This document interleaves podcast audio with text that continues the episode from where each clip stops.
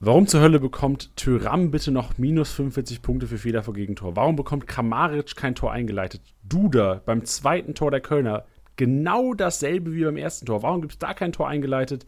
Lute, der Treffer geht klar auf seine Kappe.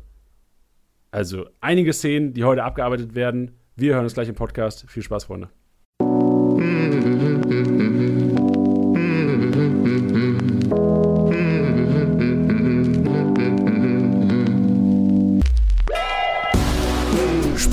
Spieltagssieger Besieger, der Kickbase Podcast. Mit deinen Hosts Titti und Janni. Hallo und herzlich willkommen, Spieltagssieger Besieger, der Kickbase Podcast, präsentiert von Tipwin. Und diese Woche im Intro, ihr habt schon gehört, knifflige Szenen natürlich auch immer ein Thema bei uns. Wenn ich von uns spreche, wie immer hier am Mikro Janni und an meiner Seite Tiddy. Tiddy, grüß dich. Hallo, hallo, hallo. Ich freue mich, wieder dabei sein zu dürfen. Wie geht's dir denn? Wie war dein Tag? Ähm, mein Tag war gut. Mein Tag war gut. Ähm, ich bin froh, dass du nicht über meine Kickbase-Punkte fragst. Nachdem ich jetzt zwei erfolgreiche Spieltage hatte, habe ich dieses Mal wieder richtig schön reingeschissen. Ähm, ja, inklusive auch Tyram, zu dem, auf, auf den wir gleich zu sprechen kommen. Aber ja, ja, mir geht's gut. Dir auch? Sehr gut. Ja, mir geht's auch gut. Ich muss auch sagen, also ich profitiere tatsächlich von diesem, von diesem Tyram-Gegentor, äh, Fehler vor Gegentor weil ich tatsächlich durch diese Bewertung tatsächlich noch Spielersieger geworden, geworden bin in einer Liga. Aber also ihr seht, liebe Hörer, heute am Mikrofon tatsächlich gespaltene Tyram-Welt. naja, was heißt gespalten? Sollen wir gleich darauf zu reden kommen oder möchtest du noch, noch was davor sagen? Ähm, ich würde vielleicht ganz kurz die generellen Themen für heute anteasern, Sehr denn gut. wie immer, wie auch im Intro schon leicht ähm, ironisch angekündigt natürlich, die kniffligen Szenen vom Spieltag. Dann, Teddy und ich haben natürlich wieder das Wochenende vor der Glotze verbracht. Wie, wie sich's gehört, schön daheim vor der Glotze verbracht das Wochenende und Fußball geschaut.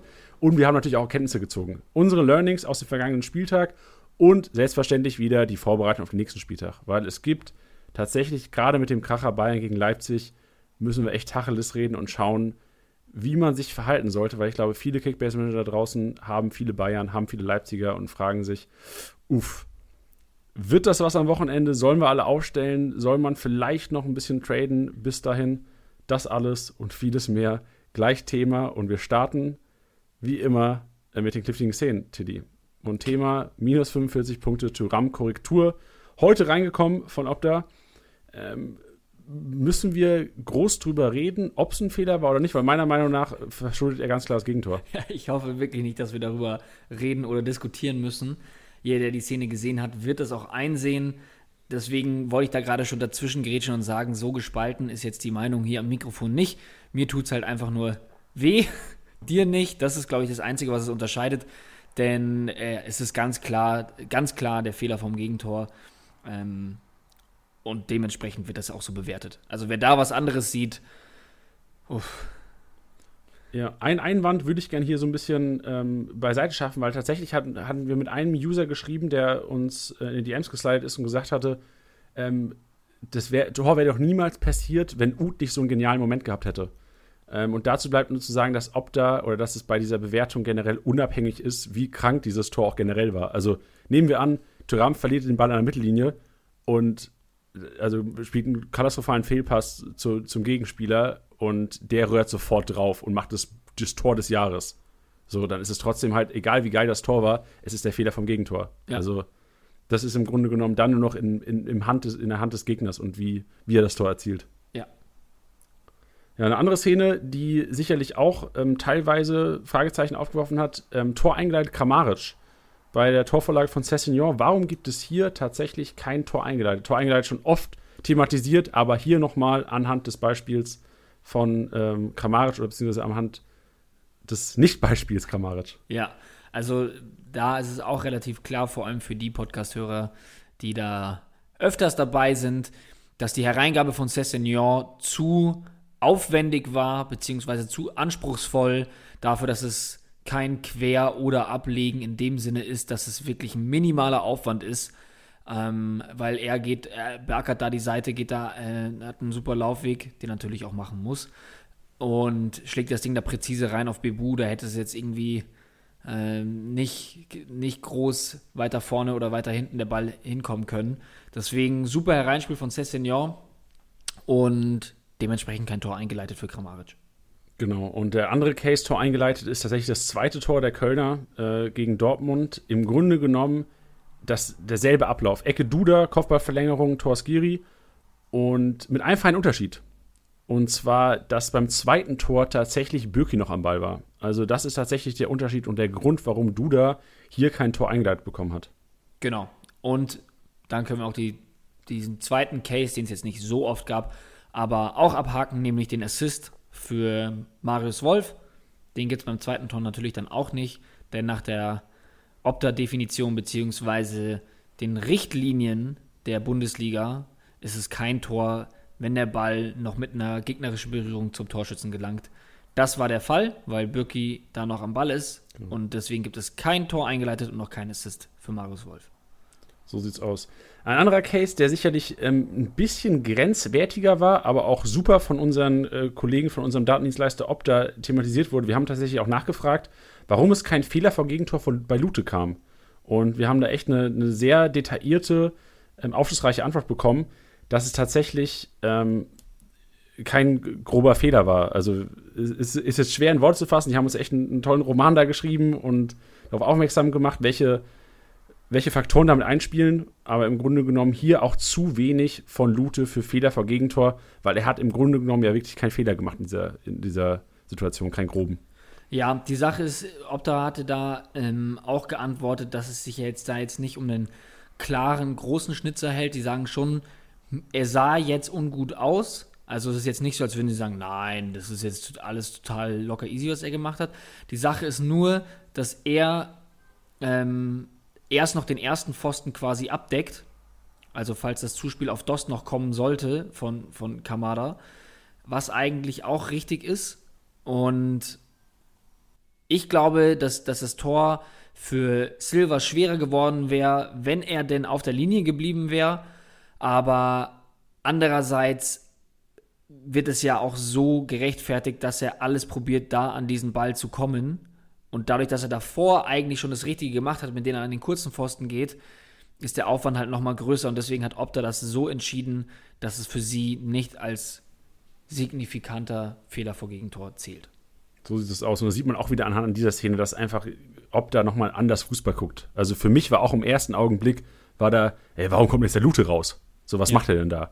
Aber im Endeffekt ist das eine komplett richtige Einschätzung von Opta und jetzt nach dieser Definition auch komplett richtig eingeordnet. Ja, denke ich auch. Ich kann die Nachrichten verstehen. Ich muss persönlich sagen, als ich das Tor gesehen habe, habe ich, ich persönlich nicht daran gedacht, dass er das jetzt bekommen sollte. Ähm, liegt aber auch vielleicht daran, dass ich André Silva nicht habe und auch Lute nicht habe. Wie gesagt, ich kann die, ich kann die Nachrichten verstehen, aber ich fand Optas Begründung auch sehr schlüssig und ja, es geht, geht glaube ich, in Ordnung. Genau, gehen wir weiter zu einer Definition und einem Beispiel, was wir gerne hier noch einbauen würden. Also in den kniffligen Szenen sind wir durch. Aber ähm, das Thema Pass des Todes würden wir gerne nochmal ansprechen. Auf viele Anfragen von euch kamen rein. Was ist denn jetzt genau? Einige von euch wissen es vielleicht. Wir hatten es, glaube ich, letztes Jahr im Podcast oder letzte Saison im Podcast schon mal thematisiert, den Pass des Todes. Und wollen hier einfach nochmal eine Definition geben, weil tatsächlich ähm, am Wochenende auffällig viele Pass des Todes, also nicht auffällig viele, aber es kamen, kamen einige rein am Wochenende. Und von daher hier nochmal Definition Pass des Todes, Tilly die Bühne genau, dies. ja, das müsste aber eine recht kleine Bühne sein, denn es ist eine relativ schnelle Erklärung. Denn dabei handelt es sich um einen Schnittstellenpass, bei dem der Empfänger in eine 1 zu 1 Situation gegen den Keeper ähm, gebracht wird. Und das ist eigentlich auch schon der Pass des Todes. Genau, also mein, mein Beispiel im Kopf war so ein bisschen Reus auf Haaland. Ich glaube, erste Halbzeit war das, relativ früh noch zur ersten Halbzeit, am Wochenende Dortmund-Köln. Reus steckt, glaube ich, durch zwei, drei Abwehrspieler durch und Haaland hat im Grunde genommen die 1 zu 1 Situation gegen Horn und da wurde er mit plus 15 Pass des Todes belohnt. Also ähm, es muss, der Pass muss zwingend zu einer 1 zu 1 Situation mit dem Torwart führen und genau. nicht irgendwie 1 zu 1 irgendwie an der Seitenauslinie, also oder an der, an der Seitenauslinie. Also es muss schon auch eine klare Torschuss dadurch kreiert worden sein. Ganz genau. Gut. Bevor wir jetzt zu den Erkenntnissen kommen, Tilly, wir haben ja das Wochenende vom Fernseher verbracht, wie, wie, wie ich schon erwähnt hatte, ähm, haben einiges an Fußball geguckt am Wochenende. Kurz noch Thema. Am Samstag, es waren fünf bis zehn Minuten, wenn ich das so einschätzen würde, als Kickbase-User, gab es tatsächlich Probleme im Live-Matchday. Und ähm, hier wollen wir von Kickbase-Seite auch noch mal ein bisschen zu aufklären. Ja, also ich würde mal sagen, wir gehen jetzt in diesem Podcast nicht riesig drauf ein, denn es wurde auch schon ein Statement von unserer Seite gepostet. Ähm, das seht ihr auf der Base. Also während ihr jetzt auch den, den Podcast hört, könnt ihr auch einfach mal kurz die App aufmachen. Da seht ihr in der Base äh, einen Artikel, ähm, ja, ein kurzes Statement sozusagen, was denn passiert ist und was genau los war.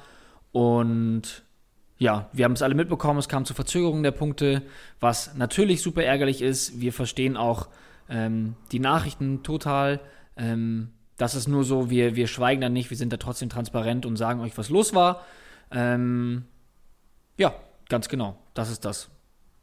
Genau. Für alle, die fragen, was ist denn die Base? Die Base ist die Startseite. Also die Kickbase-Startseite, die euch als erstes ins Auge springt, wo die ganzen Transfers ähm, zustande kommen oder ge gezeigt werden, da der Base-Post. Einmal draufklicken, durchlesen und im Grunde seid dann aufgeklärt. Wir haben uns vorgenommen, wir werden jetzt im Podcast, das kann ich so ausschweifen, weil im Grunde genommen war es ein, kleiner, ein kleines Zeitfenster, wo nicht alles gepasst hat. Und das haben wir ähm, auf der Base ist das Ganze ein bisschen aufgeklärt und ähm, ja, mehr, ja. Mehr, mehr sagen wir dazu gar ja, nicht. Jetzt. Also wäre auch fehl am Platz. Wir, wir sind halt, also wir beide sind jetzt ähm, dafür nicht verantwortlich, nicht weil wir die Schuld von uns weisen wollen, nur können wir dann nicht, können, können wir dann nicht so ausführlich drüber reden. Ähm, und es ist auch gleichzeitig der Hinweis, dass wenn etwas, äh, etwas passiert, wenn etwas äh, es Infos gibt, die ihr wissen müsst, erfahrt ihr das immer auf der Base. Und ich glaube, dass man auch inzwischen sagen kann, dass wir alles so transparent behandeln, dass wir euch da keinen Scheiß erzählen. Ähm, deswegen, es wurde ja zwischendrin dann schon auch direkt am Samstag äh, ein Statement gefordert und all sowas. Wir müssen uns das auch erstmal angucken. Wir müssen wissen, was passiert, um euch dann auch sagen zu können, was genau passiert ist. Gott sei Dank haben die Jungs so Gas gegeben, dass es nach zehn Minuten alles wieder lief. Äh, ohne jetzt Namen nennen zu wollen, das ist mir nur persönlich so ein Anliegen. Äh, ich hatte nur in der Kickbase-Community einen, einen Kommentar gelesen, äh, wie es denn sein kann, da ja bestimmt, 80, bestimmt mindestens 80 Prozent äh, der User inzwischen schon Pro-Member sind und dass wir genug Geld haben für unseren Firmen-Porsche. Da kann ich nur so viel sagen. Ich habe diesen Post mit einem lachenden und einem weinenden Auge gelesen, denn selbst ich weiß nicht, wie viele Leute dieses Pro, äh, dieses Pro oder Member sind. Deswegen fand ich es gut, dass es jemand mutmaßt. Und das weinende Auge deswegen, weil ich auf meine MVG-Tageskarte geschaut habe, die leider kein Firmen-Porsche ist, sondern 7,80 Euro, glaube ich, kostet. Trotzdem sehr teuer, aber es ist leider noch sehr weit entfernt von dem Und die du selbst zahlen musst. ja, natürlich. so sieht's ja. aus. Ja, vielleicht sollten wir auch mal, vielleicht sollte das heutige Bild äh, der Podcast-Episode einfach das, das Anatols Auto sein. So. Ja, ja das, das könnte man auch einfach so stehen lassen, weil manche, glaube ich, wissen, was es ist. Ja. Nee. Und vor allem war ich auch sauer, weil ich bin immerhin persönlich auch zahlender Kunde. So, jetzt so, weiter im damit Text. haben wir es abgehakt. Weiter ja. im Text, weil jetzt wieder Mehrwert, jetzt wieder Erkenntnisse des Spieltags. Und ich muss sagen, ich habe mir vor allem das Gladbach-Spiel, das Gladbach-Schalke-Spiel, da ist ja immer, wir haben, es ist immer so Konferenz, du kannst nicht alles mitnehmen. Also Konferenz ist immer sehr sehr actionlastig. Du siehst nicht, dass, dass oftmals siehst du nicht das Rumgespiel, du siehst nicht, wie die Spieler positioniert sind. Das siehst du super bei einem Samstagabendspiel.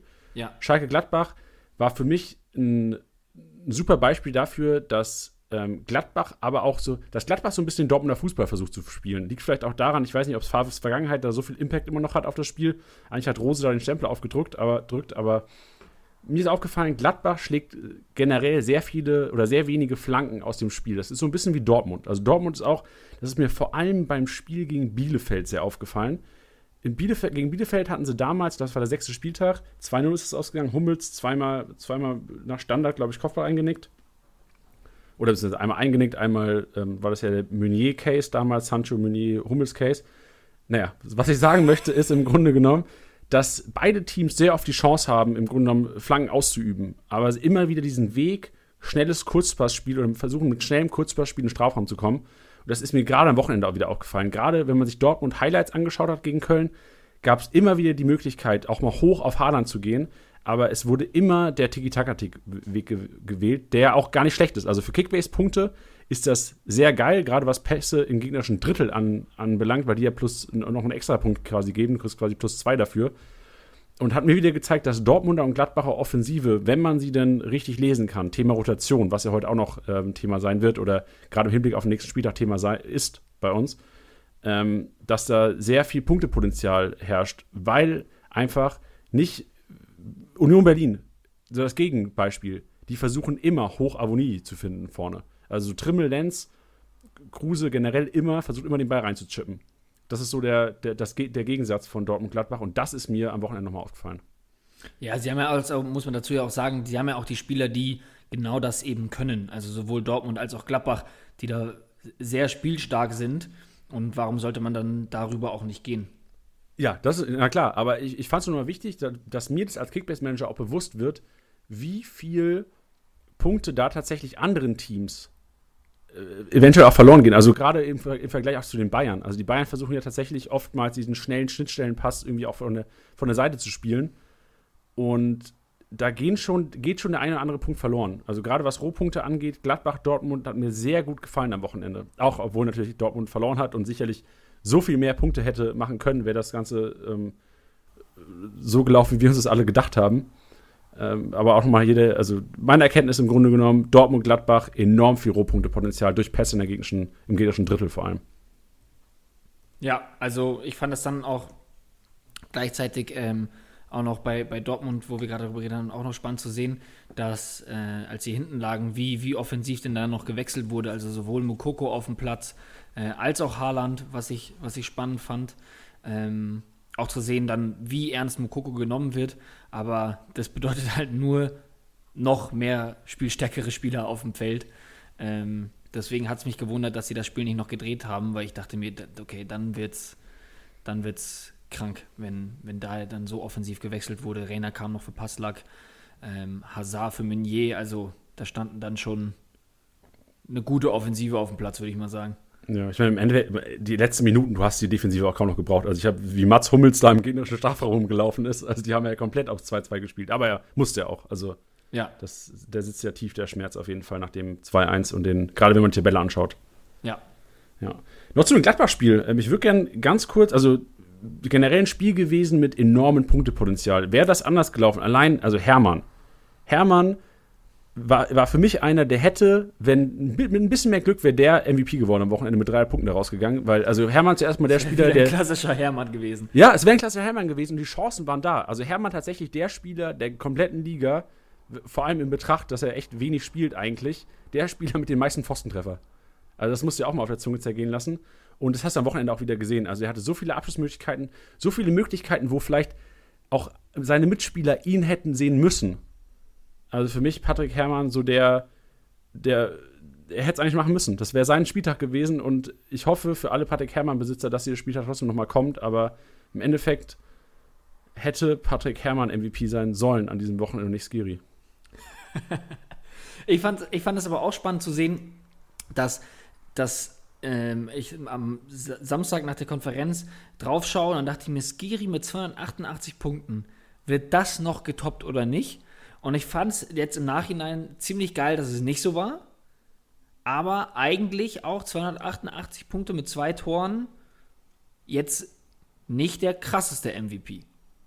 Nee, das stimmt. Aber liegt vielleicht auch daran, also Stuttgart hatte Bayern echt die Stirn geboten. Das Spiel hätte auf jeden Fall auch anders ausgehen können. Und dadurch, dass Gladbach halt in dem Spiel, wo wir alle gedacht haben, dass das totales MVP-Potenzial hat, generell wahrscheinlich für alle Dortmunder, dass das nicht so gut gelaufen ist. Und man muss auch sagen, Leipzig hat sich schwer getan gegen Bielefeld. Ja. Also das ist ähm, total überraschend. Es ist auch tatsächlich so, wie kann man schon mal spoilern, keiner hat Skiri getippt. Kein, keiner der vielen MVP-Tipper da draußen. Muss auch sagen, also völlig verständlich. Hätte, hätte ich auch nicht für möglich gehalten. Ja, vor allem, ich glaube, wenn ihn jemand getippt hätte, hätte er sich eher rechtfertigen müssen, warum er es getippt hat, als äh, die Sprachnachricht am Ende. Ja, oder autokorrekt. Ja. ja. Eine andere Personal, die ich auch noch kurz ansprechen will, äh, Dennis Zakaria, tatsächlich 45 Minuten gespielt am Wochenende, in, überraschend in der Startelf gestanden, muss aber sagen, die 45 Minuten haben mir gereicht, um mir zu zeigen, dass Dennis Zakaria tatsächlich so eine Art Unterschiedsspieler ist für Gladbach. Also wirklich zweikampfstark, immer wieder den Ball behauptet und auch im Spiel nach vorne immer wieder gefährliche Schnittstellenpässe gespielt. Also hat mir echt gut gefallen, der Junge. Ja, wir haben es ja auch dann schon am PK, in unserer Instagram-PK am Freitag äh, gesagt gehabt. Also da könnt ihr auch immer gerne vorbeischauen und vorbeihören. Wir starten da immer so zwischen 17 und 18 Uhr. Wir haben da keine feste Zeit. Starten wir eine kleine PK, wo wir das, was wir jetzt hier im Podcast bereden, ähm, auch nochmal genauer drauf eingehen. Also vielleicht, wo haben wir uns ein bisschen verschätzt? Was können wir untermauern, was, äh, wo haben wir unsere Meinung vielleicht geändert, dadurch, dass ja je, von jetzt an bis zum Spieltag ja ein bisschen Zeit äh, auch vergeht. Und äh, da hatten wir nämlich auch schon gesagt, man sollte auf jeden Fall ein Auge auf Dennis Zakaria werfen. Dass er jetzt direkt in der Startelf steht, hat mich persönlich schon ein bisschen überrascht. Aber ähm, was du gesagt hast, äh, auf jeden Fall ein Unterschiedsspieler, wo du, ähm, wo der innerhalb von 60, 65 Minuten, die er gespielt hat, einfach 94 Punkte geholt hat. Und äh, das macht natürlich sehr viel Lust auf mehr. Ja, man muss natürlich immer beachten, Dennis Zakaria ist kein klassischer, also Kickbase-Unterschiedsspieler. Das muss man vielleicht hier auch mal thematisieren, weil es der Kickbase-Podcast ist. ist. Seine Position ist natürlich nicht gemacht für Kickbase-Punkte. Also er ist äh, noch ein sehr, also ein klassischer Sechser eigentlich, der sich aber gerne natürlich mal nach vorne einbindet. Nichtsdestotrotz bedeutet es natürlich in einem Spiel gegen Schalke, ja, da hast du viele Pässe auch in der gegnerischen Hälfte, aber sollte jetzt ein ebenbürtiger Gegner da warten, ist Dennis Zakaria natürlich primär, gerade wenn Flo Neuhaus neben ihm ist, für das Zerstören des Spiels ja. zuständig. Und da muss man natürlich sagen, was Kickbase angeht, also ich, so krass ich den jetzt finde, ich würde den jetzt nicht unfassbar over, overpayen, um den zu besorgen, äh, zu, zu, in mein Team zu holen. Ja. Ja, sonstige, was ist sonst ein Learning vom Wochenende? Was nimmst du so mit von dem Spieltag, Teddy? Jetzt lief es bei dir, also Turam ist, ist ja wieder so ein bisschen back, würde ich sagen. Hat, also hat viele Manager draußen ein bisschen besänftigt, die gesagt haben, oh, jetzt, zum Glück habe ich an den festgehalten. Was nimmst du sonst noch mit von dem Spieltag? Sagst du, das ist ähm, abgehakt, Blick nach vorne, bringt nichts, Turam wird mitgeschleppt, so oder so? Ja, das ist auf jeden Fall. Ich meine, der hat ja auch trotz der, trotz der äh, Korrektur ja immer noch gut gepunktet, wenn man, also, oder im Vergleich zu seiner Saison, zu seiner bisherigen Saison gut gepunktet. Ähm, ja, ich war ein bisschen überrascht, mich hat es natürlich krass erwischt. Ähm, ich, ich fand es äh, spannend zu sehen, dieses, dieses äh, Spiel zwischen Leverkusen und Hertha, dass, ähm, dass das 0-0 ausgeht. Das hätte man im Vornherein schon auch als so ein 0-0-Spiel deklarieren können. Ähm, aber dass dann wirklich gar nichts kam, fand ich dann schon echt abgefahren, weil ich dann mir schon dachte, so, ja, so ein Bailey, der gerade heiß läuft, ein Schick, der sich vielleicht beweisen will, ähm, dem mir bei ähnlich, ne? Also als auch wieder in der Startelf, dass der jetzt sagt, so, hey Leute, ich will jetzt euch da jetzt mal richtig zeigen, was abgeht.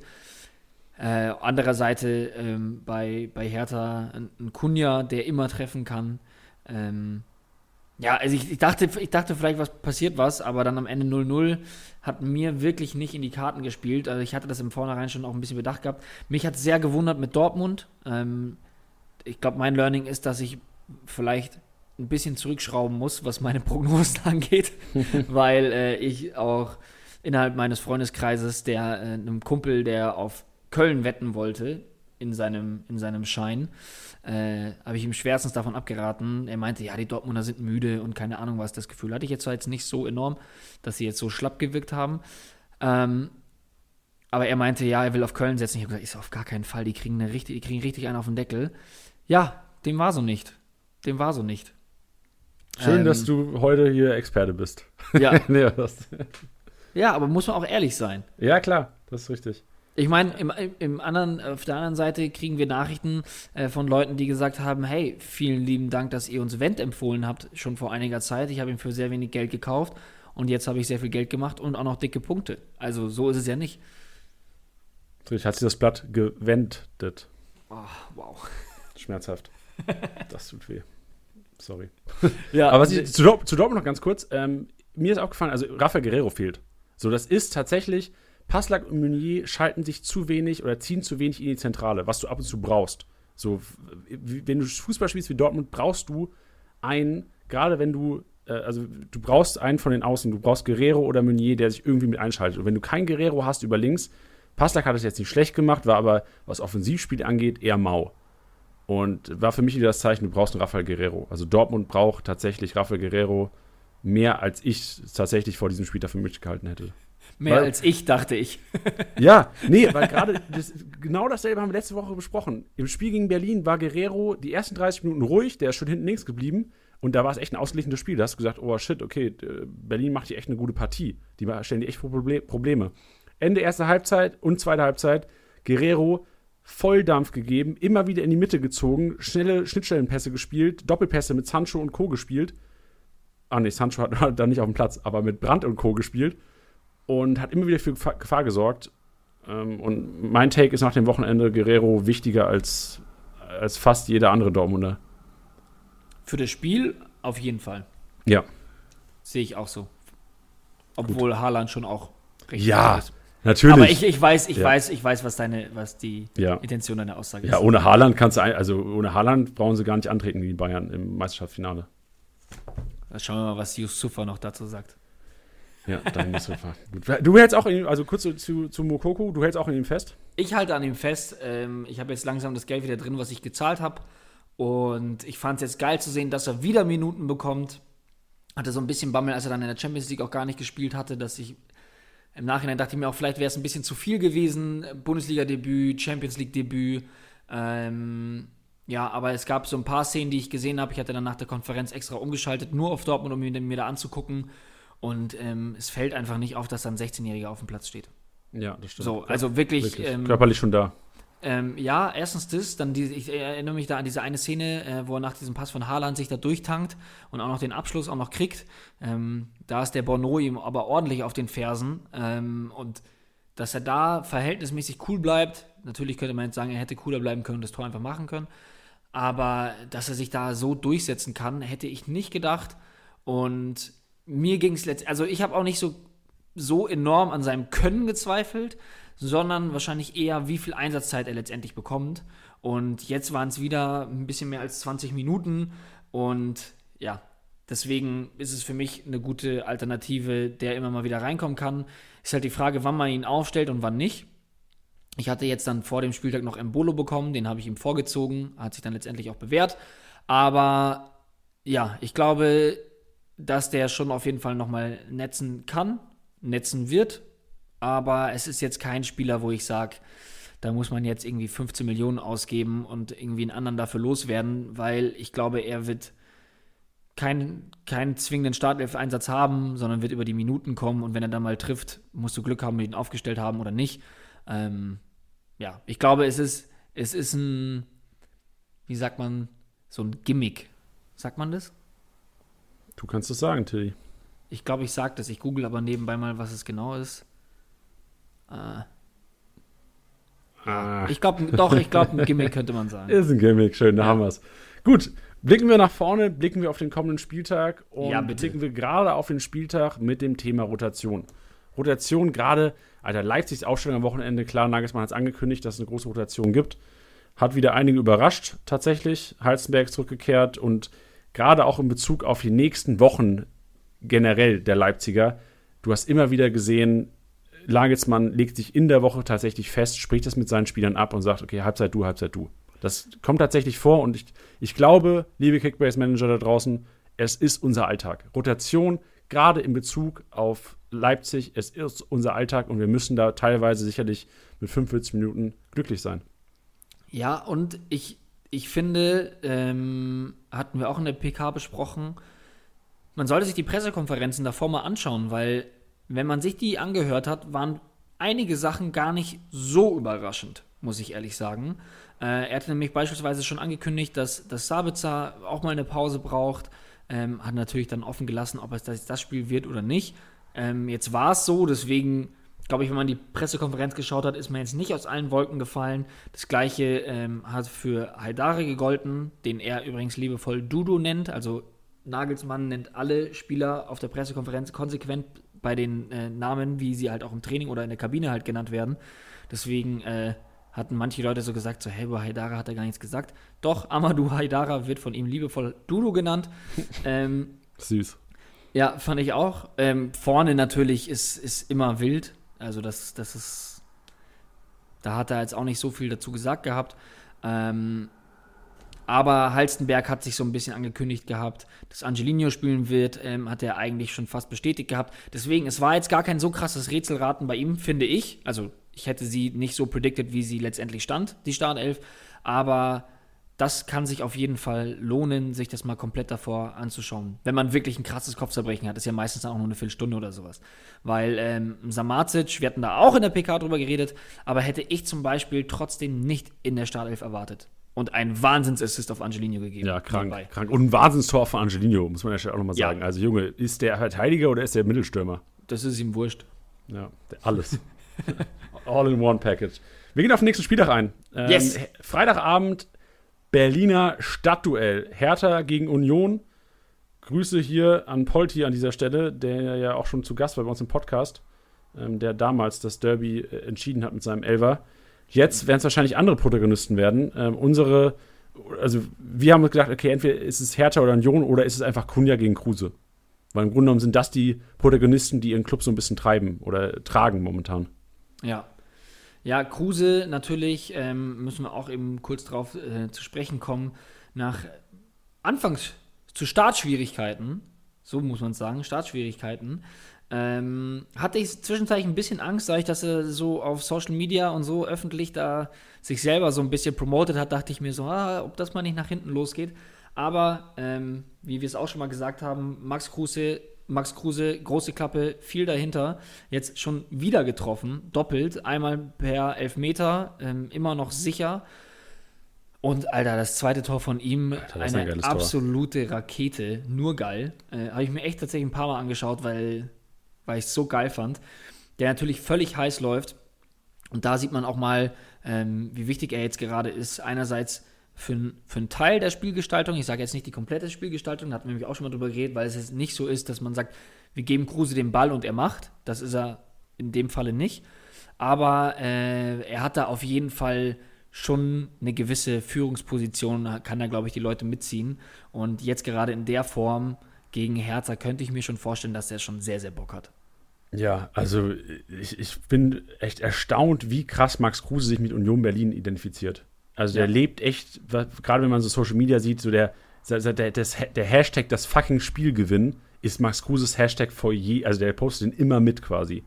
Und ich glaube, Max Kruse gibt echt einiges dafür, dass er vor allem in Kickbase, er spielt, selbst spielt ja Kickbase und sagt auch immer oh, seine 300 Punkte. Ich bin echt, also, obwohl ich Kruse nicht besitze, bin ich ein bisschen Fan von ihm. Ich finde das auch extrem geil und bin da auch irgendwie echt, gerade wenn du sagst, das zweite Tor, Alter, wie geil ist das? Ich sehe schon, du kennst doch dieses eine, die eine Szene oder dieses Standbild von Zidane, was sich viele, oder was du dich, dir auch mal tätowieren lassen wolltest, was auf den Shirts drauf ist. Ich sehe schon, wie Max Kruse den Ball am Wochenende getreten hat. Standbild auf, auf, auf, deinem, auf deiner Wade, Tiddy. Ja, ich glaube, Max Kruse wird zwar nicht äh, auf, auf meine Haut schaffen, das wird dann doch eher Sisu, aber ja, also äh, im Moment vom Punkt oder eben so ein Geschoss, äh, ich traue ihm gerade wirklich alles zu. Und was du auch gesagt hast, diese, diese Motivation, also wir müssen ja jetzt, glaube ich, auch sehr viel, was wir auch machen, über, dieses über diesen mentalen Aspekt reden. Und ich hatte in, in seinem Twitch-Livestream letztens mal reingeschaltet und ähm, fand es sehr spannend, wie viel er da auch über Kickbase redet natürlich, aber auch über seine Rolle auf dem Platz. Also ich möchte da jetzt gar nicht so krass ausschweifen, weil er auch viel über seinen Gegenspieler Skiri geredet hatte, äh, was ich auch sehr lustig fand. Aber er hat auch darüber geredet, als er seinen äh, Elfer verschossen hatte gegen Köln. Und da hat er gesagt, ganz ehrlich, Leute, ganz, ganz ehrlich, ich habe nie an diesen Rekord gedacht. Er hat gesagt, immer wenn ich einen Elfer geschossen habe, ich habe da, hab da keine Millisekunde dran gedacht und das hat mich auch nicht interessiert. So, und er hat gesagt, jetzt, wo ich mir diesen Rekord teile, gegen Köln, ich habe ein bisschen dran gedacht. Er hat gesagt, ich habe ein paar Sekunden drüber nachgedacht, was das jetzt sein könnte. Und hat er gesagt, und deswegen hat es mich schon sehr, sehr geärgert. Und dann war nicht das Geile, war, was er gesagt hat, aber am Ende ist es mir auch wirklich egal, weil wir haben das Spiel gewonnen. So. Weißt du, wo ich mir denke, jetzt ewiger Rekord ist natürlich auch äh, Ansichtssache, weil er natürlich gebrochen werden könnte. Aber so einen Rekord alleinig einzustellen, ist so eine Riesensache für einen persönlich. Aber es war so, ja, es ist mir egal, weil diese temporären drei Punkte für diese Saison waren ihm einfach viel mehr wert. Und ja, deswegen bin ich gespannt, was da noch von ihm kommt. Ja, und vor allem in der Ration, wo wie gerade Elver ähm, gepfiffen werden für Union, ist es ja vielleicht auch diese Saison möglich, diesen ja. Rekord wieder einzustellen. Also vielleicht ja. gibt es ja die nächste Streak von Max Kruse. Generell zu diesem Duell ist vielleicht noch zu sagen, für alle Kickbase-Manager, beide Teams kopfballstarke Innenverteidiger. Also bei Aldarete, Torunariga müssen wir noch schauen, wie es am Freitag aussieht. Da auch der Luxus natürlich für alle Leute, die sich jetzt die Woche Torunariga zulegen wollen. also Luxus Freitagabendspiel, ihr könnt entscheiden. Also das ist natürlich ähm, ein Riesenvorteil. Also ich würde mir, wenn ich, äh, wenn in meiner Liga Togenerie auf den Markt kommt, würde ich versuchen, mir zu snaggen, weil du einfach die Sicherheit hast, entweder Alderete oder Togeneria werden wegen, neben Boyata auflaufen. Und das Duell schreit eigentlich dadurch, dass die kopfballstarken Innenverteidiger bei beiden Seiten gegeben sind, nach Standardtoren. Also wirklich. Da werden es heiße Kopfballduelle geben. Beides sind Teams, die gerne mal den Ball, den Ball reinflanken. Tatsächlich Union noch mehr als Hertha, weil Hertha ja auch tatsächlich ein bisschen mehr übers Tempo kommen kann, gerade über Zentrale, Luke Bacchio, Kunja. Nichtsdestotrotz hier ein bisschen Augenmerk als Kickbase-Manager auf die Innenverteidiger legen am Wochenende. Ja, fand ich auch einen spannenden Aspekt. Ähm, ich bringe dann nochmal die Matchday Challenge ins Spiel. Ähm, das habe ich mir auf jeden Fall auch notiert, dass da vielleicht einer der beiden, Alderete oder Toruna Riga, da in Frage kommen könnten. Das auf jeden Fall, ja. Wen, wen, siehst du vorne am Wochenende oder am Freitag? Was glaubst du, wer, wer wird siegreich oder wer wird die Nummer 1 in Berlin sein nach dem Wochenende? Also den Schuh mit Nummer 1 in Berlin möchte ich mir nicht anziehen, weil ich glaube, da kann man jetzt nur was Falsches sagen. Deswegen sage ich, ich glaube trotzdem, dass Hertha als Sieger aus dem, aus dem Duell rausgehen wird. Ja, wird interessant. Also ja, ich würde mich auch nicht festlegen wollen. Also ich kann mir auch gut vorstellen, dass das Ding unentschieden ausgeht und wir vielleicht gar nicht diesen, diesen Torregen hier bekommen, den wir alle erwarten und erhoffen wahrscheinlich. Aber man muss auch sagen, gerade wenn man das Spiel jetzt gegen Leverkusen gesehen hat, Hertha hat das schon nicht schlecht gemacht in der Defensive. Also sie haben da sehr kompakt gestanden, sehr diszipliniert. Ich weiß nicht, ob sie auch so gegen Union auftreten werden. Ich glaube mal, sie haben den, den, ähnlichen Approach wie auch in Leipzig oder in, in München da gefunden gegen Leverkusen. Einfach gesagt, okay, wir zerstören so ein bisschen das Spiel gehen auf Sicherheit, stehen kompakt, lassen wenig zu. Ich kann mir vorstellen, dass es vielleicht ein bisschen anders aussehen wird gegen Berlin, aber das bleibt abzuwarten. Hm. Freiburg-Gladbach. Freiburg tatsächlich meiner Meinung nach so ein bisschen die Kurve bekommen, was Leistung angeht. Also gerade, wenn man das Heimspiel gegen Mainz gesehen hat und jetzt das Spiel in Augsburg, muss man echt sagen, die Jungs haben sich wahrscheinlich die Woche hingesetzt, die Köpfe zusammengesteckt und gesagt, Freunde, was ist denn los hier? Was, was, was läuft schief? Und was müssen wir besser machen. Und es lief echt einiges besser. Klar, es ist schwer, von, von 0 auf 180 irgendwie das Ganze rumzudrehen. Aber ich muss sagen, äh, Freiburg hat mir sehr gut gefallen in Augsburg.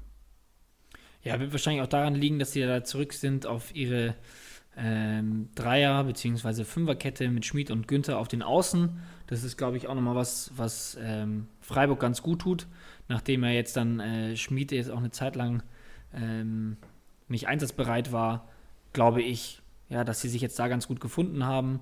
Ähm, die Mirovic im Sturm hatte mich ein bisschen gewundert, ähm, aber ich glaube, dass man halt einfach gerade eine, eine Veränderung braucht. Und da, glaube ich, hat er das Streich einfach mal mit Demirovic probiert. Ja, war, war auch eine totale Überraschung. Also Petersen da rauszulassen, gerade in so einer Situation, wo du ja unbedingt, also du brauchst Erfolg jetzt als Freiburg. Und gerade im, im Betracht darauf, dass es jetzt gegen Gladbach geht, Gladbach äh, alles andere als ein einfacher Gegner zurzeit, hätte, hätte eigentlich alles auf den, auf den Sieg in Augsburg ähm, gesetzt werden müssen an dieser Stelle. Also habe mich schon ein bisschen überrascht, überrascht, dass Petersen da nicht von Anfang an gespielt hat. Aber ähm, Dimirovic ja die Chance nicht wirklich genutzt. Also hat, glaube ich, einen gefährlichen Abschluss gehabt. Ansonsten, ich sehe auf jeden Fall auch wieder Petersen da in der Startelf am Wochenende gegen die Gladbacher.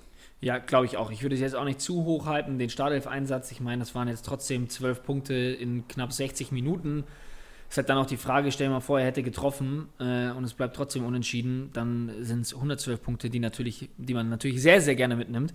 Aber äh, ist das dann die große Ausbeute, die man sich dann von einem Stürmer erwünscht? Weiß ich jetzt nicht. Ich glaube, mit, mit, dem Marktwert macht man zwar nichts falsch, aber ich würde das jetzt, dem jetzt auch nicht zu viel Gewicht geben, dass er jetzt gerade in der Startelf stand. Genau, und auf Gladbacher Seite ist im Grunde genommen so der erste Kandidat, wo wir die Rotation antizipieren müssen. Also Gladbach in der, in der Champions League unterwegs und wird sicherlich auch nochmal für alle kleiner Teaser-Alert. Am Mittwochabend gibt es die nächste Runde Stammtisch. Und wir wollen nicht zu viel verraten, aber der Stammtisch wird primär sich um Gladbach drehen. Und sicherlich auch da nochmal, wir werden jetzt hier nicht zu viel über Gladbach reden. Wir haben auch schon sehr viel über Gladbach geredet. Aber hier nochmal der, der, der Hinweis darauf, zieht euch am Mittwoch den Stammtisch, unseren zweiten Stammtisch rein.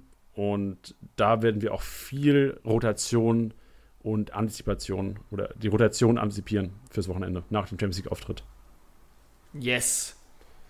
Frankfurt-Dortmund am Wochenende. Und man muss ja fast sagen, oh, wenn es gegen Köln so lief, wie soll es gegen Frankfurt laufen für Dortmund? Aber auch hier ähm, Thema Rotation wieder ganz, ganz wichtig. Champions League-Spiel anschauen und gerade Reiner, Sancho, Brandt, Reus, Hazard da vorne.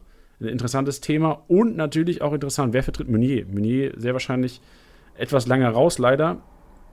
Aber hier auch interessant, wer macht das Ganze? Ähm, Morey vielleicht eine, eine Alternative, Passlack sicherlich eine Alternative. Eventuell bei Dreierkette Hazard sogar eine Alternative, um das ein bisschen offensiver zu münzen. Er hat letztes Freiburg, Jahr, äh, ja. letzte Saison ja, glaube ich, auch kurzzeitig mal gespielt gehabt mit Hazard auf, auf, dem, auf dem Recht, als rechten Schienenspieler. Genau, war jetzt am Wochenende auch so. Also nachdem Mini rausgegangen ist, ist dann quasi Passlack auf die rechte Seite gegangen und Hazard über links gekommen. Ist, glaube ich, keine schlechte Alternative, muss aber sagen, ist gegen Frankfurt vielleicht ein bisschen zu offensiv, weil Frankfurt ja auch ein konterstarkes Team ist. Ja, und gerade die Meunier-Seite ist ja die Kostic-Seite. Also da muss sich sicherlich was einfallen lassen, weil ein Pisscheck gegen Kostic aufzustellen, finde ich leicht riskant. Ja, zumal Pisscheck ja wahrscheinlich, auch wenn er doch die meiste Zeit letztens gespielt hatte, ähm, oder seine letzten Einsätze waren doch auch der dritte Innenverteidiger in der Fünferkette, wenn ich mich nicht irre. Ja, genau. Ja, aber trotzdem brauchen sie ja einen rechts. Und ja. ähm, das bleibt abzuwarten. Ich würde aber davon ausgehen, wenn Dortmund in der Champions League unter der Woche, wer da die Position übernimmt, will es auch am Wochenende machen. Kann ich mir auch sehr gut vorstellen. Ja. Und hier auch generell, also letzte Woche war es auch schon so, dass wir versucht haben, hier im Podcast die, die Rotation so ein bisschen vorherzusagen. Reiner, Sancho, Brandt, Reus, Hazard. Ich würde echt bei allen fast abwarten, was, das, was, was die Auswechslung und was das Spiel, die Spielzeit in der Champions League angeht. Ja, ja, auch wenn du auch noch äh, von sehr hoch gelobt hast, äh, Guerrero, da ja genauso zu beobachten, äh, hat er jetzt am Wochenende nicht gespielt, weil er eben ähm, jetzt in der Champions League reingeschmissen wird. Ähm, das ist dann auch spannend zu beobachten. Ich glaube, dass wir da aber auch noch wahrscheinlich genauer eingehen können am Freitag in der PK, ähm, weil jetzt sehr viel Mutmaßung dabei wäre. Ja, denkst du, er wird reingeschmissen schon? Ich, also ich, ich kenne den aktuellen Verletzungsstand nicht, aber es hieß doch Muskelverletzung und ich glaube, er hatte am Sonntag individuell trainiert und jetzt bis bislang habe ich noch keine, äh, keine Meldung gesehen. Ich habe bisher, hab bisher auch noch nichts Neues gehört, nee. Okay. Also bleibt abzuwarten. Ich würde fast behaupten, ähm, dass Guerrero, wenn fit, überhaupt erst am Wochenende wieder zum Einsatz kommt. Ja, ich würde jetzt äh, da jetzt auch nicht den Teufel an die Wand malen, was Dortmund angeht, weil sie jetzt in Köln da 2-1 verloren haben. Ähm, also gefühlt hat Dortmund jedes Jahr in der Saison ein so ein Spiel, wo sie sich einen dicken Patzer gegen einen unten leisten. Äh, ich kann euch da jetzt keine handfesten Beweise oder Beispiele nennen. Doch Augsburg, glaube ich, letzte Saison. Ja, ja, ne? Also ja. Es, gefühlt war immer mal was dabei, wo du dachtest so, boah Mann, warum patzt ihr da denn? Ähm, deswegen, ich würde das jetzt nicht als Aushängeschild nehmen, dass, dass die jetzt von Frankfurt einen auf die Mütze bekommen. Ja. Das nächste Duell Köln-Wolfsburg am Wochenende und Wolfsburg kristallisiert sich so ein bisschen zum Schlüsselteam in vielen Kickbase-Ligen, weil das tatsächlich einer der wenigen, wenigen, wenigen Top-Teams ist, wo man keine Rotation erwarten muss. Sie sind international ausgeschieden. Riesenvorteil für alle Kickbase-Manager. Also ich bin immer noch fest davon überzeugt, dass ein Weghorst, dass ein Arnold, dass ein Baku inzwischen auch. Schlager macht eine super Partie. Die Innenverteidiger, Brooks hat mich eines Besseren belehrt. Also Brooks haben wir letzte Woche gesagt, könnte vielleicht von Giavogi der Leidtragende werden langfristig. Hat echt bis aufs Eigentor eine super Partie gemacht. Geologie dauert wohl auch noch ein bisschen, von daher können alle Brooks-Besitzer die Füße stillhalten. Nichtsdestotrotz würde ich die These aufstellen, dass Wolfsburg einer der Schlüsselteams ist dieses Jahr und es für viele Kickbase-Manager eventuell wirklich der Schlüssel zum Erfolg sein könnte, viele Wolfsburger zu haben im Team. Ja, eben auch gerade, was du noch, äh, weil du Brooks erwähnt hattest, ähm, zieh mal das Eigentor wieder ab. Ähm, also der, ich meine, der hat trotz Eigentor 174 Punkte gemacht, was total absurd ist. Ähm, und ja, das sehe ich schon auch so. Und äh, ich nenne euch da mal ein sehr gutes Beispiel, ähm, um, um, um, deine These da zu unterstreichen, ist nämlich, ich habe nämlich in beiden Ligen keinen einzigen Wolfsburger und es lief bei mir richtig scheiße. Deswegen ist das vielleicht ein ganz gutes Aushängeschild dafür, dass man jetzt bei äh, Wolfsburgern zuschlagen sollte. Ähm, ja, auch wenn du schon, äh, schon vor längerem angekündigt hattest, äh, Roussillon, der jetzt endlich kommt und auch seine Punkte wieder macht. Äh, Arnold, der jetzt eh diese Saison ein Dauerbrenner ist.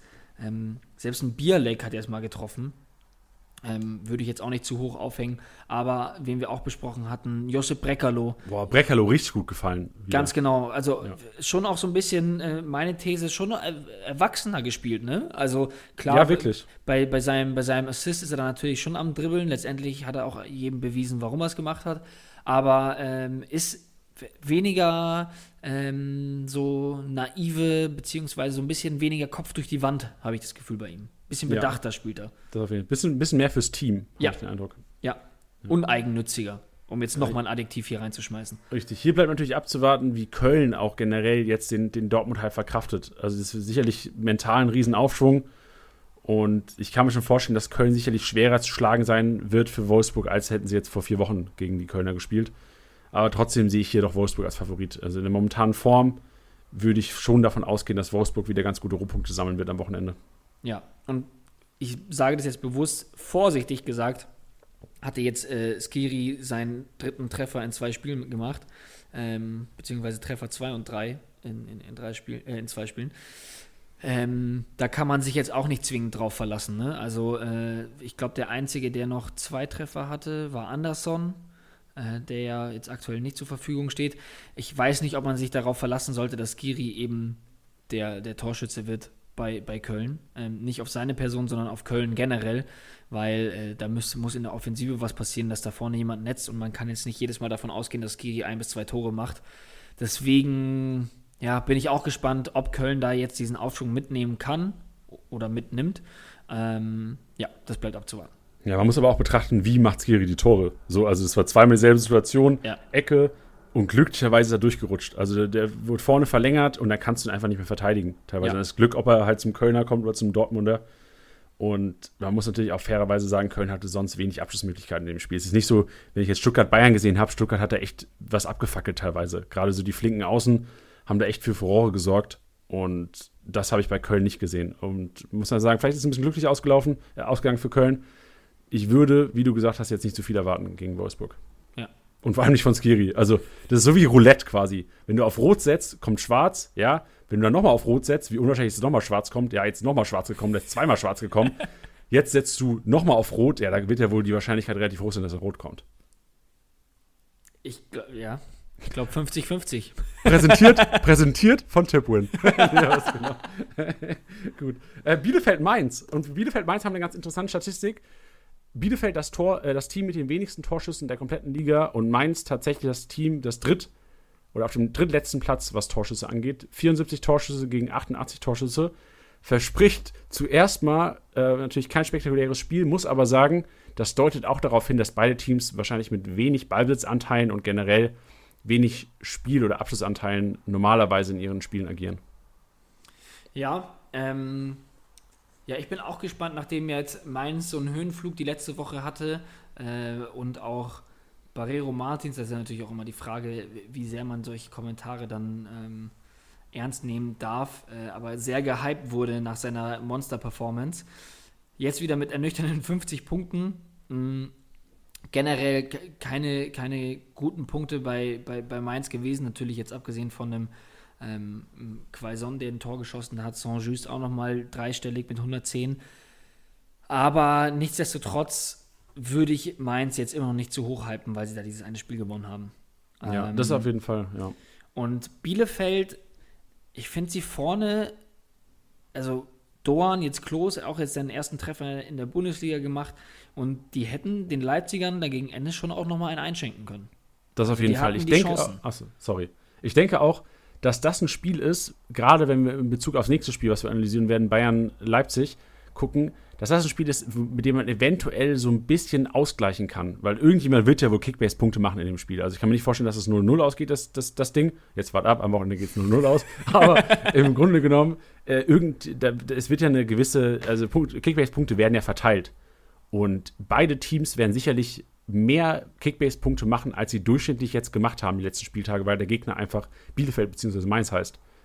Also das könnte vielleicht so ein kleines Spiel, so ein Spiel sein, wo vielleicht mit Glück einer der beiden unter die Top 5, was Kickbase-Punkte angeht, rutscht, wenn, wenn er halt das Gewinnerteam ist. Hm. Ja, ich bin auch sehr gespannt. Leipzig-Bayern, Tiddy, oder Bayern-Leipzig. Und hier haben wir wieder einen klaren Case, wenn man die Beispiele sieht oder die vergangenen Spiele, Dortmund gegen Bayern, wenn man sieht Leipzig äh, oder Leverkusen gegen Hertha am Wochenende. Es ist ein Spiel, wo sich wahrscheinlich viele Spieler ein bisschen neutralisieren, was Kickbase-Punkte angeht, weil Leipzig normalerweise einfache Gegner hat, weil Bayern normalerweise einfache Gegner hat. Ja, und vor allem, du hast es jetzt auch wieder gesehen, ähm, Leipzig mit einer der höchsten Ketten, wenn nicht sogar die höchste Kette in der Liga, die eigentlich sehr hoch stehen, sehr viel pressen. Ich meine, schau dir das Das ähm, zweite Tor war es, glaube ich, von Leipzig, äh, wo Pieper diesen, diesen katastrophalen Bass, äh, Bass, Pass in Richtung Ortega spielt. Ähm, wie hoch da Leipzig stand. Ähm, Bayern ist für mich eine Mannschaft, die jetzt nicht so das so aggressiv angeht, aber eigentlich auch ein Spiel dominiert ähm, und jetzt sich nicht hinten reinstellt. Deswegen bin ich mal ganz gespannt, wie, wie beide Mannschaften das angehen werden. Ähm, aber ich glaube, ich bin auch schon bei dir. Das wird erstmal ein Abtasten sein. Ich glaube nicht, dass das jetzt in den ersten paar Minuten so hageln wird wie bei Wolfsburg gegen Bremen. Nicht, als wäre das auch irgendwie mal die Norm. Aber ähm, ja, das wird auch, könnte ich mir vorstellen, so eine Nummer wie äh, Hertha Leverkusen, nicht dass 0-0 ausgeht, aber dass, dass sich da sehr, sehr viel ausgleicht. Ja, vor allem Ballsitzanteile. Also gerade, also ausgleichen werden sich vor allem halt die Rohpunkte, weil du im Pässe im gegnerischen, in der gegnerischen Hälfte und wahrscheinlich auch im gegnerischen Drittel viel weniger hast als sonst. Also das wird sich auf jeden Fall ausgleichen. Natürlich ist es immer schwer zu prognostizieren, wer die Tore schießt, wer die Torvorlagen gibt oder wie das Spiel generell abläuft. Das sind ja immer nur Prognosen von unserer Seite aus. Ja. Ja, und dann natürlich auch noch die Abwehrkette der Bayern. Jetzt müssen natürlich die Champions League abwarten und hoffen, dass sich keiner verletzt. Ähm, aber ich muss auch sagen, ich, ich, hatte das auch das Gefühl, dass Alaba auch so ein bisschen äh, überfordert war, dass er, dass er dann in der 60. darüber rutschen musste, wenn du, glaube ich, 60 Minuten Innenverteidiger spielst und dann auf, auf, auf den Linksverteidiger gehst. Boah, das ist schon auch undankbar. Ähm, nichtsdestotrotz äh, haben, haben die, die Stuttgarter da schon, schon Rabatz gemacht, sage ich jetzt mal, die schnell mit Kulibali, Wamangituka. Ähm, da merkt man schon noch einen Unterschied, wenn du mit schnellen, wendigen Leuten da ankommst, die Leipzig auch definitiv hat. Und Bayern hat sich auch wieder ein Tor gefangen. Deswegen äh, bin, ich, bin ich ganz gespannt, was da passiert. Ja, also Leipzig hat auf jeden Fall diese wendigen Spieler. Ich weiß gar nicht, ob es, also Silas, ja tatsächlich so der schnellste Spieler der Liga. Ich glaube, er wurde mit 35 irgendwas gemessen. Das ist Höchstwert tatsächlich. Das ist so krass. Was, was, was ist los? Das ist so schnell. Ja, es ist unfassbar schnell. Also wirklich, es ist unfassbar schnell. Wenn man, was ich noch kranker finde, äh, ich glaube auf Platz, boah, ich weiß es nicht. Upamecano ist vorne mit dabei. Weißt du, Upamecano ist genauso schnell wie die Top-Flügelstürmer der Bundesliga. Ja, das fand ich am krankesten. Das ist, das ist krass und das vergisst man oft auch. Also da, ähm, wenn man auch noch zum Beispiel an Seyuncu denkt, ich glaube, Seyuncu war auch in der Premier League, hatte da auch irgendwie äh, unter den Top 5 oder sowas oder war auf jeden Fall zwischenzeitlich auch vorne mit dabei. Man muss da nur halt bedenken, die brauchen halt ein bisschen, bis sie in dieses Sprinttempo reinkommen. Ne? Also ich glaube, es war ja auch, äh, glaube ich, bei Ian Robben so, dass Ian Robben, glaube ich, auf den ersten paar Metern schneller war als Usain Bolt, weil er einfach schneller einen Antritt hatte. Ähm, das ist, glaube ich, sogar wirklich so gewesen. Das ist jetzt nicht blöd gesagt. Krank. Ja, aber gut, die Sache ist halt, dass Usain Bolt ihn dann halt über die letzten, die letzten Sekunden halt komplett zerfetzt. Leicht schneller. Ähm, ja. ähm, das, natürlich, das muss man natürlich auch immer dabei bedenken, dass jetzt ein Upamecano, wenn jetzt ein Waman Gituka die beiden gleichzeitig starten, dass da, glaube ich, Upamecano trotzdem das Nachsehen hat. Aber äh, ja, oft in Vergessenheit gerät das, ja. Ja, man muss natürlich hier auch beachten, ich weiß nicht, was das eine Spiel ausmacht. Also Bayern spielt tatsächlich gegen Atletico Madrid jetzt. Sie haben keinen großen Druck da. Die sind weiter. Die spielen, glaube ich, ohne was, Goretzka, Lewandowski, Neuer wird geschont. Auch ganz witzig. Aber im Grunde genommen werden die im Grunde genommen geschont gegen Madrid. Und ich glaube, dass, also Leipzig kann sich das nicht leisten. Die müssen gewinnen ähm, am Mittwoch, haben einen Tag weniger Regeneration. Ich kann mir schon vorstellen, dass das Spiel bei Bayern ein bisschen höher angesehen wird, als es bei den Leipzigern. Also klar, gegen Bayern immer ein großes Ding, auch für Leipzig. Aber ich glaube, Bayern liegt da jetzt schon den, früh das Augenmerk drauf. Also Leipzigs Gedanken sind wahrscheinlich eher noch am Mittwoch bei der Champions League, weil sie tatsächlich auch um den, um den, um den Einzug in die nächste Phase äh, bangen müssen oder fighten müssen. Und ich kann mir schon vorstellen, dass das auch ein kleiner Vorteil sein kann für die Bayern am Wochenende. Einfach eventuell einen Tag frischer zu sein ja. und Leute zu haben, Lewandowski, der wahrscheinlich jetzt drei Tage im Spa in München bei euch hockt. ja, das wird er. Mit dir. genau. Nee, leider nicht. Ja, leider nicht. Gut, ähm, was wäre dein Tipp? Wer gewinnt das Ding? Auf wen sollte oder wen würdest du gerade auch in Bezug auf Live Match oder auf die Matchday Challenge, wen würdest du da eher aufstellen? Bayern oder Leipzig-Spieler? Oder sagst du äh, gerade im Challenge-Modus gar Finger weg von den Spielern, weil die einfach sehr viel Geld kosten?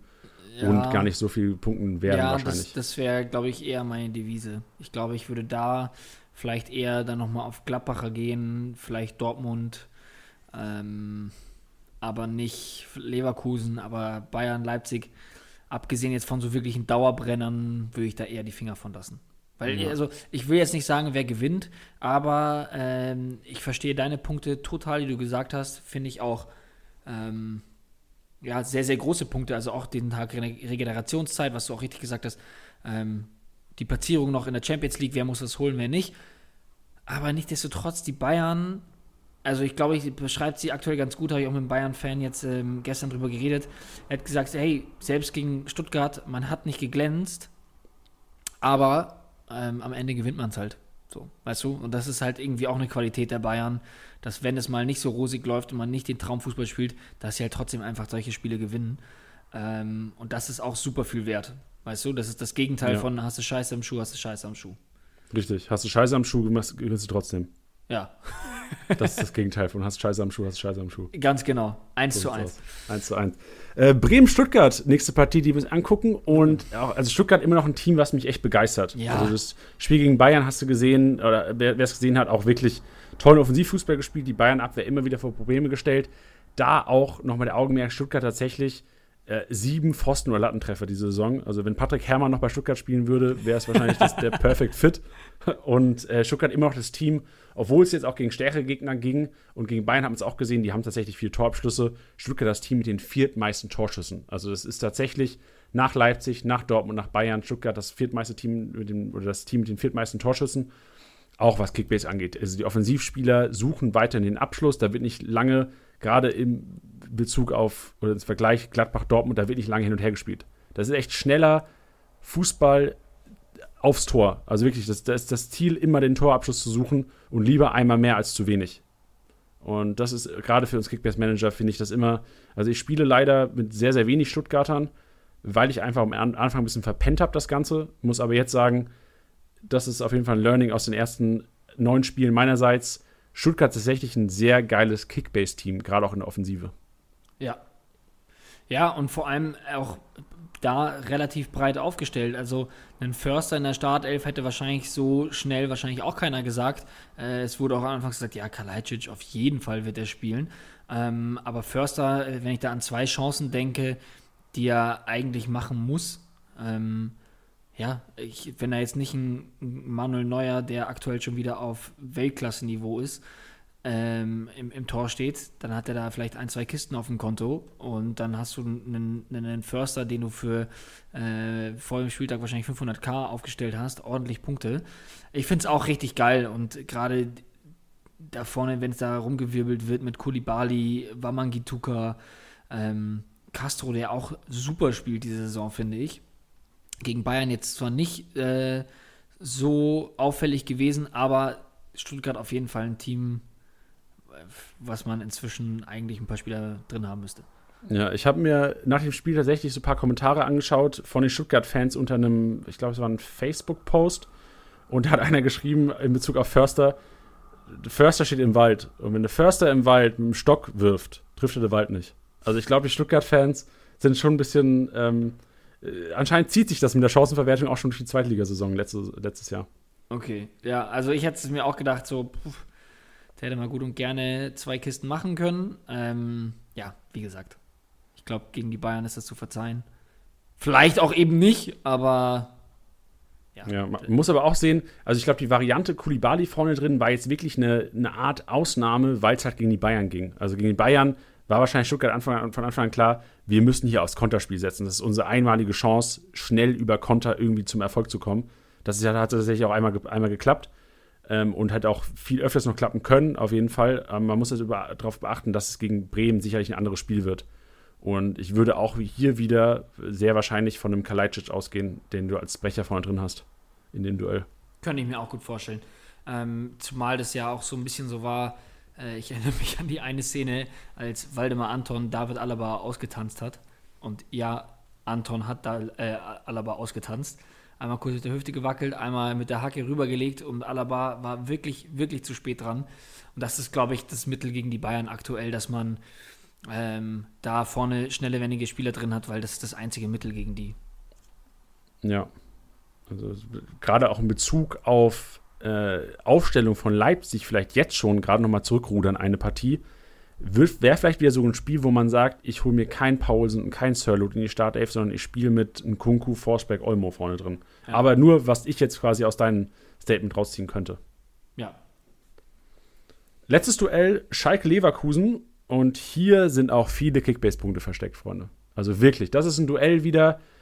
Schalke spielt keinen guten Ballbesitz-Fußball, das predigen wir seit Wochen. Leverkusen, klar muss man schauen, wie es unter der Woche Euroleague wieder läuft, auch mit, mit Belastung und eventuellen Rotation, aber hier auch wieder enormes Rohpunktepotenzial. Ballbesitz wird sicherlich auf Leverkusener Seite sein. Und wir haben es letzte Woche schon mal probiert. Ich glaube, wir hatten letzte Woche Dortmund auf der 1 predicted, was Kickbase-Punkte angeht. Diese Woche würde ich mich aus dem Fenster lehnen und sage, Leverkusen hat sehr, sehr gute Chancen, da oben zu sein am Wochenende.